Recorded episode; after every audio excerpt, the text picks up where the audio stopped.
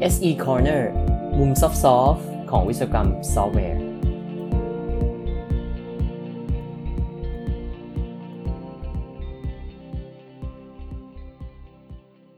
สวัสดีครับ SE Corner episode 62 กับผมชยงรักกิจเวสกุลครับ ใน episode นี้เนี่ยก็จะเป็นเรื่องราวต่อเนื่องจากครั้งที่แล้วนะครับ ครั้งที่แล้วเนี่ยเล่าให้ทุกคนฟังว่าจาการการจัดอันดับ Top Programming Languages ในปี 2022 เนี่ยมีผลอย่างไรบ้าง ซึ่งเราก็เห็นกันว่าจะมีภาษาที่นำโด่งเลยก็คือ Python แต่ว่ามีภาษาหนึ่งที่น่าสนใจก็คือ SQL นะครับว่า SQL เนี่ยกลายเป็นภาษาที่ได้รับความนิยมในการหาคนทำงานนะหรือว่า job ที่เปิดหาคนที่เข้ามาทำงานด้าน IT เนี่ยจะมีความต้องการด้าน SQL เนี่ยมากกว่าภาษาอื่นเลยนะครับ เพราะฉะนั้นใน episode นี้เนี่ยก็เลยจะมาเล่าให้ฟังต่อนะครับว่าทำไม SQL ถึงเป็นที่ต้องการในปัจจุบันครับ โดยถ้าเรามาดูนะฮะตัว SQL เนี่ยจริง ๆ เป็นภาษาที่อยู่มานานมากแล้วนะครับ ภาษา SQL เนี่ยอยู่มาตั้งแต่โหแรกเริ่มเลยนะฮะมีประวัติศาสตร์มายาวนานนะครับกว่า 50 ปี ซึ่งประวัติศาสตร์ของ SQL เนี่ยเริ่มมาตั้งแต่ตอนสมัยบริษัท IBM เลยนะครับ ตอนนั้นเนี่ยในปี 1970 มีคอมพิวเตอร์ไซ n น i ิสคนหนึ่งที่ IBM เนี่ยเขาพัฒนาภาษาชื่อ SQL ขึ้นมา แล้วก็ จากนั้นก็ได้มีการพัฒนาต่อมานะเป็น SQL หรือบางทีเราก็ออกเสียงเรียกว่า SQL นะครับเป็น Structure Query Language ซึ่งมีหน้าที่ในการทำงานกับฐานข้อมูลแบบ relational database หรือว่า database ที่มีตาราง มี table มีความเชื่อมโยง relationship ระหว่างกันนั่นเอง เขาบอกว่าการที่ SQL เนี่ย เป็นวิธีที่ใช้ในการดึงข้อมูลออกมาอย่างมีประสิทธิภาพนะครับ แล้วก็ยังเป็นวิธีที่มีประสิทธิภาพ สูงสุดวิธีหนึ่งนะปัจจุบันเนี่ยทำให้มันเนี่ยยังคงมีความต้องการอยู่ในตลาดงาน แล้วก็เป็น skill ที่มีความสำคัญอยู่ จนถึงปัจจุบัน แม้ว่าจะมีเทคนิคใหม่ๆออกมา ตลอดก็ตามนะครับ ทุกท่านอาจจะเคยได้ยิน concept ที่เรียกว่า NoSQL ก็เป็นอีกวิธีหนึ่งที่เก็บข้อมูลได้โดยที่ไม่จำเป็นจะต้องมีตารางหรือมีความเชื่อมโยง แต่ก็จะมีบางเทคโนโลยีนะครับที่เดิมเคยเป็น NoSQL เนี่ย แต่ปัจจุบันก็กลับมาเป็น SQL ก็มีนะเขายกตัวอย่างตัวที่ชื่อว่า Cloud Spanner ของ Google เนี่ย สุดท้ายก็กลับมาเป็นเทคโนโลยีที่เป็น SQL อีก เพราะฉะนั้นวันนี้เนี่ยจะมาดูกันนะครับว่ามีว่ามี factor อะไรบ้างที่ทำให้ตัว SQL เนี่ยยังคงยึดตำแหน่งอันดับท็อปทอปอยู่ได้นะครับใน ranking ของ programming language เขาบอกว่าอย่างแรกนะครับ ก็คือว่าการการที่เอา SQL มาใช้เนี่ย ปัจจุบันมันเอามาใช้ในหลากหลายแง่มุมนะครับ รวมถึงการเอามาใช้ในระบบที่เป็น streaming system ครับ streaming system เนี่ยเป็นระบบที่ใช้ SQL เยอะมากนะเช่นการททำ e-commerce นะครับการเก็บข้อมูลเกี่ยวกับ energy นะครับมันก็จะเป็นข้อมูลที่เข้ามาไหลเข้ามาเรื่อยๆ แล้วก็ต้องการมีการวิเคราะห์แบบ real time ซึ่งตรงนี้เนี่ยก็หนีไม่พ้นนะครับในการวิเคราะห์ข้อมูลเนี่ยเราก็ต้องใช้ภาษา SQL นะเพื่อเอาข้อมูลที่เข้ามาเป็น stream แบบเนี้ย เ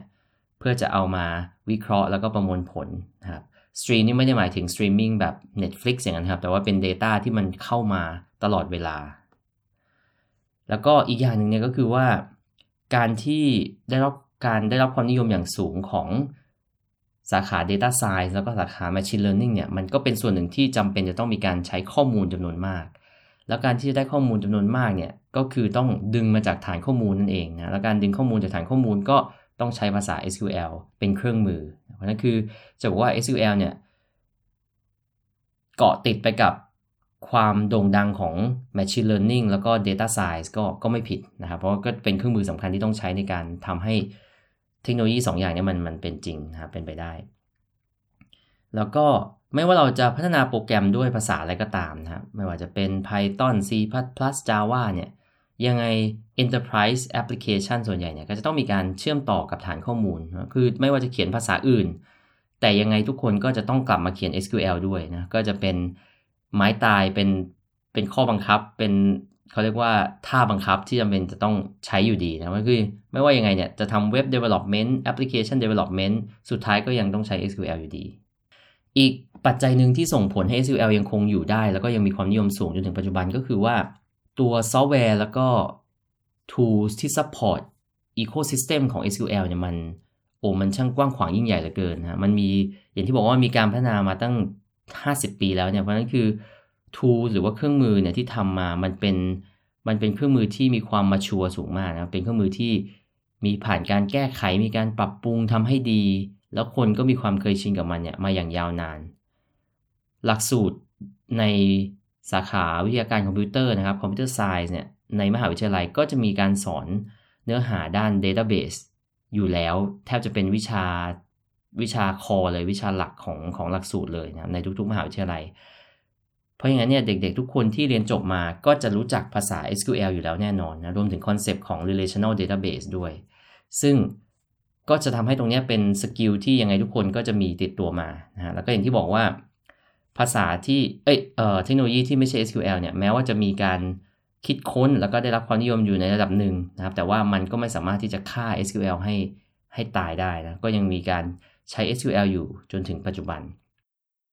และเหตุผลสุดท้ายนะครับก็คือว่า SQL ตอนนี้ได้ไปอยู่ใน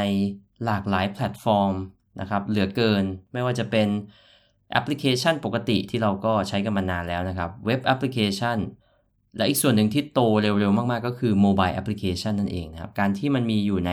สมาร์ทโฟนนะครับ ไม่ว่าจะเป็นพวก SQLite เนี่ยที่ต้องใช้ในใน mobile application เนี่ยทำให้ความรู้เรื่อง SQL เนี่ยเป็นอะไรที่นักพัฒนาแอปพลิเคชันจำเป็นจะต้องเรียนรู้ครับ เพราะฉะนั้น